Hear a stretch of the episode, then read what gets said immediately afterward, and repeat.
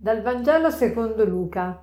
Quando lo spirito impuro esce dall'uomo, si aggira per luoghi deserti, cercando sollievo, e non trovandone dice Ritornerò nella mia casa, da cui sono uscito.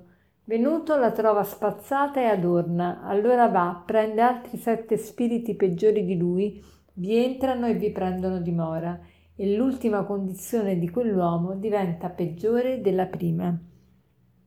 Gesù ha appena scacciato un demonio e alcuni lo accusano di connivenza con il male e di collaborazione con il principe dei demoni che è Belzebù. E, ma Gesù fa notare che chi guarisce dal male non può essere alleato del male, è una contraddizione, perché un regno diviso in se stesso crolla, quindi Satana non può andare contro Satana. Poi passa implicitamente a parlare dell'importanza della vigilanza perché descrive l'azione dello spirito del male. Dice come fa questo spirito? Una volta che è uscito dall'uomo, va in giro e non trova altro luogo per, per riposarsi se non il luogo da cui è uscito. E allora, per, però, per assicurarsi di poter entrare in questo luogo, prende altri sette spiriti peggiori di lui e entra in quell'uomo e la sua condizione è peggiore della precedente perché, perché è rafforzato con eh, altri spiriti cattivi. Questo che cosa ci vuol dire? Ci vuol dire che non dobbiamo mai desistere dal combattere, dobbiamo sempre combattere, il male è sempre in agguato eh, la battaglia, il combattimento spirituale è fino alla fine del, del mondo, nel senso fino alla fine, fino a quando moriamo, c'è sempre da combattere.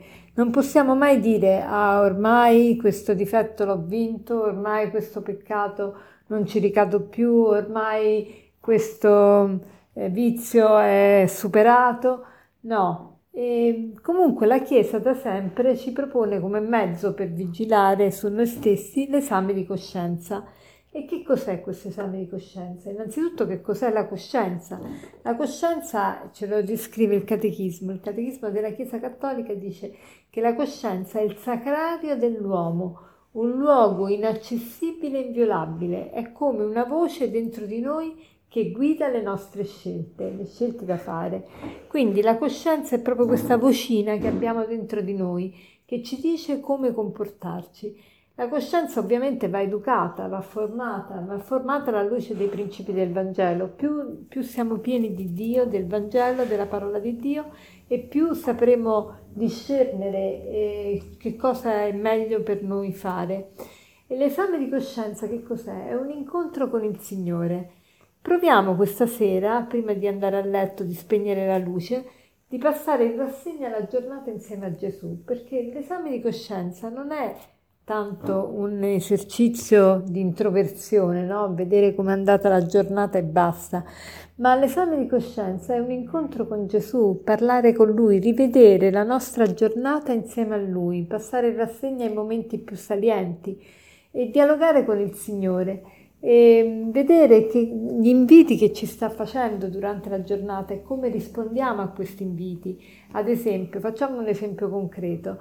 Se incontro un collega che non vedo da tanto tempo, oggi ho incontrato un collega che non vedevo da tanto tempo, allora nell'esame di coscienza mi chiedo, Signore, che cosa mi hai voluto dire con questo incontro?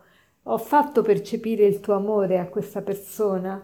Eh, oppure oggi al lavoro erano tutti nervosi e agitati. Come, che, come mi sono comportata io? Ho fomentato questa situazione di agitazione oppure ho cercato di rasserenare gli animi, prima di tutto mantenendo io la calma.